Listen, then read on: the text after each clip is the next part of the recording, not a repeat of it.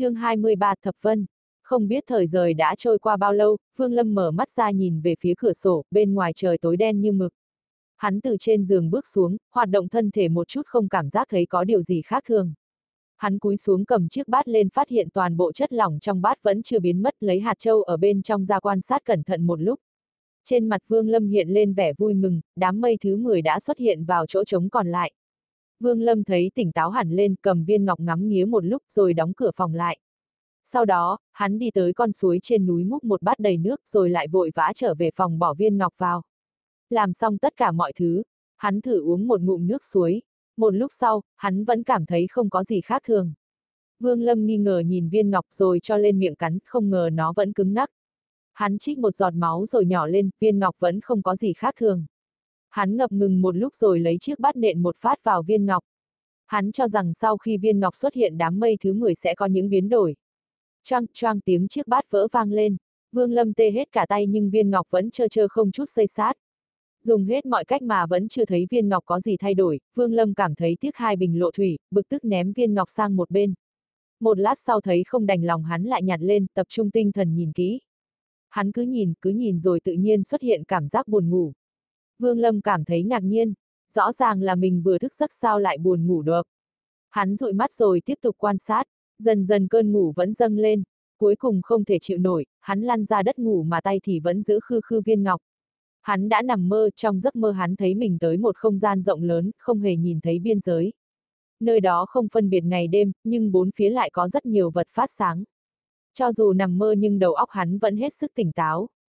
Thậm chí hắn còn thấy kỳ lạ là tại sao mình lại ở một nơi như vậy. Ở đó hắn có cảm giác rất thoải mái. Trong lòng hiểu rõ mình đang nằm mơ, nhưng không biết phải làm sao để tỉnh dậy.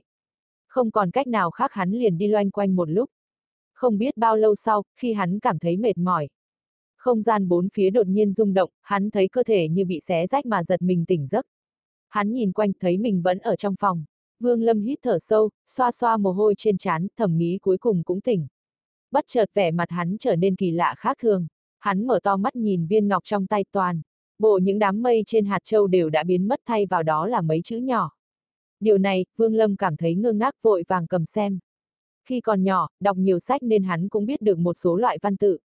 Suy nghĩ hồi lâu, rồi so sánh với những dạng chữ mà mình đã biết.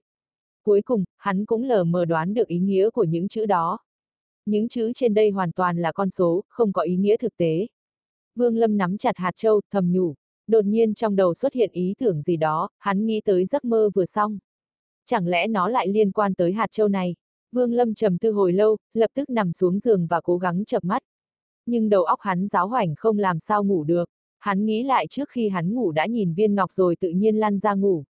Thế là hắn căng mắt ra nhìn viên ngọc cơn ngủ lại kéo đến. Không cưỡng được hắn lại tiếp tục ngủ. Không gian vô biên giới lại hiện ra, Vương Lâm đứng đó ánh mắt lộ rõ vẻ trầm tư. Lần này hắn không đi lung tung như lần trước. Sau khi suy nghĩ một chút hắn nhảy lên nhảy xuống lặp đi lặp lại rất nhiều lần. Càng ngày hắn nhảy càng cao. Mới đầu hắn chỉ nhảy được khoảng nửa mét, bây giờ hắn đã nhảy được hơn một mét. Mãi cho tới lúc cơ thể mệt mỏi không chịu được cảm giác đau đớn giống như cơ thể bị xé rách lại xuất hiện. Tiếp đó hắn liền tỉnh giấc, mở mắt bước xuống giường, hắn nhảy lên một cái. Thân thể của hắn bay lên cao kết quả rất giống với những gì đã tập luyện trong mơ. Vương Lâm không thể tin nổi vào mắt mình, ánh mắt lộ vẻ vui mừng. Hắn hít thở sâu, cố kìm nén sự sung sướng, đi đi lại lại trong phòng trầm tư suy nghĩ, mồ hôi trên trán không ngừng tuôn ra. Nếu như chỉ có thể luyện tập trong giấc mộng, vậy thì nó chẳng có ích gì. Trên thực tế ta cũng có thể tập luyện, không cần thiết phải như vậy. Vương Lâm tự nói, không đúng, viên ngọc này đã hấp thụ rất nhiều linh khí mới xuất hiện đám mây thứ 10 chắc chắn nó không thể là điều vô nghĩa, nhất định là còn có tác dụng khác nhất định còn. Nhưng rút cục thì là cái gì đây? Ánh mắt Vương Lâm tỏ ra cứng rắn, quên hết mọi thứ xung quanh tập trung suy nghĩ. Chẳng lẽ là, hắn ngừng bước dường như nghĩ ra được điều gì đó, thất kinh nói, chẳng lẽ là thời gian. Nghĩ tới đấy, hắn không thể kiềm chế được lòng mình muốn hét lên thật to.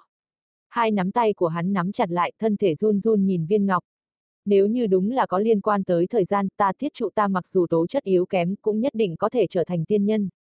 Vương Lâm hít thở sâu mấy lần, lấy lại trạng thái bình thường. Hắn chẳng nói chẳng rằng lấy ngọn đèn trong phòng ra. Sau khi đã đổ đầy dầu cầm viên ngọc ngồi thẫn thờ trong một góc trong lòng nhầm tính thời gian. 5 giờ sau, ngọn đèn hết dầu tắt ngấm. Vương Lâm lại vội vàng đổ thêm dầu. Sau khi châm lửa, hắn lại cầm viên ngọc và bước vào giấc mộng. Lần này hắn không luyện tập nhảy cao nữa mà khoanh chân ngồi dưới đất tính toán thời gian. 1 giờ, 5 giờ, 10 giờ, 20 giờ, 35 giờ, 50 giờ. Cảm giác đau nhức lại xuất hiện, Vương Lâm mở mắt ngọn đèn có dấu hiệu chuẩn bị tắt. 10 lần, thời gian trong giấc mộng trôi nhanh gấp 10 lần thời gian thực tế. Vương Lâm vui mừng đứng dậy cầm chặt viên ngọc, lần đầu tiên hắn cảm thấy việc tu tiên chắc chắn sẽ thành công. Lúc này mặt trời đã lên cao, hắn cố gắng chấn tĩnh, không vội vàng dùng viên ngọc cho việc tu luyện.